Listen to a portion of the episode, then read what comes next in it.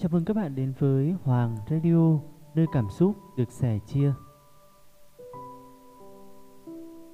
Các bạn thân mến, chương trình chuyến đi của Việt kỳ này với chủ đề Tết ở Yên.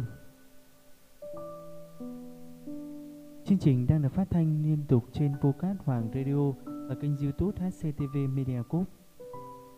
Các bạn thân mến, mấy hôm nay trời buổi sáng cứ làm mình tưởng như đang ở mùa xuân miền Bắc Mây xám lững lờ trên trời. Mặt cỏ đẫm sương, Không khí cũng ẩm ướt đầy hơi nước. Mấy bông hoa cài và hoa thì là, Thi thoảng rung rinh khe khẽ. Chim chóc thì díu rít khắp vườn.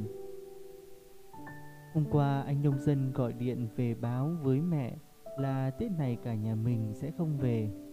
Phần vì con nhỏ, chạy xe máy đi đi lại lại cũng mệt và không an toàn. Phần vì dịp này đang có dịch bệnh, Mình cứ hạn chế bớt phần nào, Mình vẫn hơn.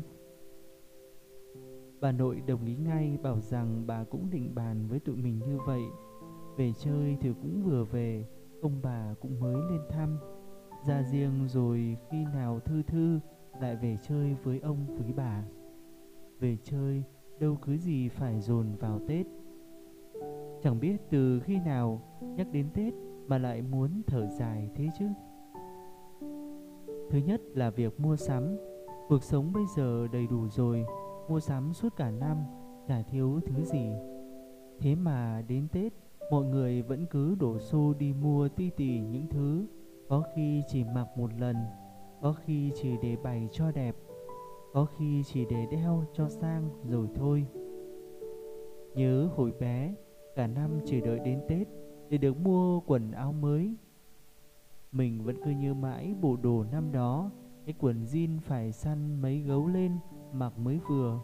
Thường hay mua quần dài hơn để mặc được lâu và cái áo trắng giả trần bông có hình Hello Kitty. Mình háo hức đợi đến tối 30, tắm rửa sạch sẽ, mặc quần áo mới, đi ra đi vào rồi không thức đợi giao thừa được nên cứ mặc cả bộ quần áo mới thế mà ngủ mất. Đến bây giờ, quần áo đồ đạc của mình đã quá đủ.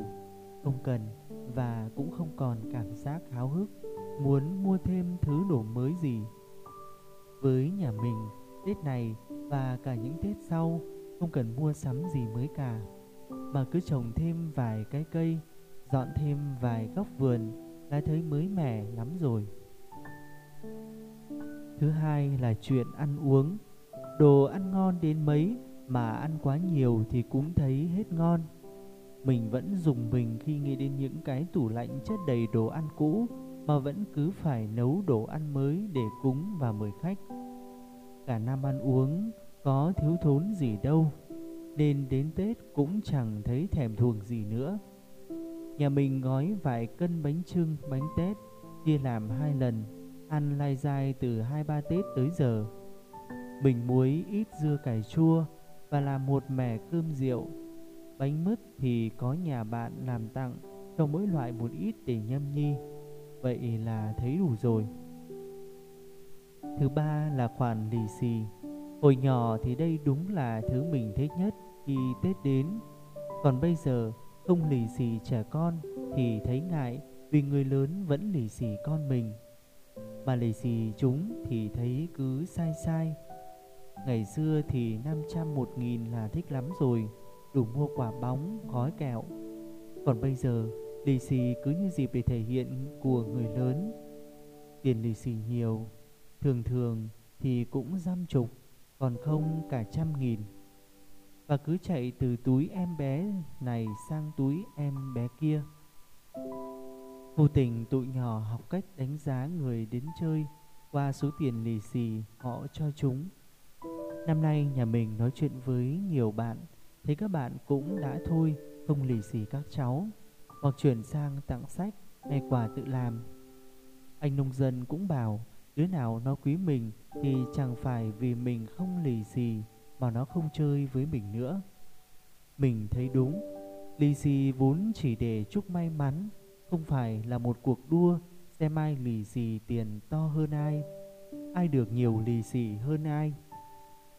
Hãy cứ để trẻ con được vô tư thêm chút Bớt tính toán tiền nong Bớt so đo hơn thiệt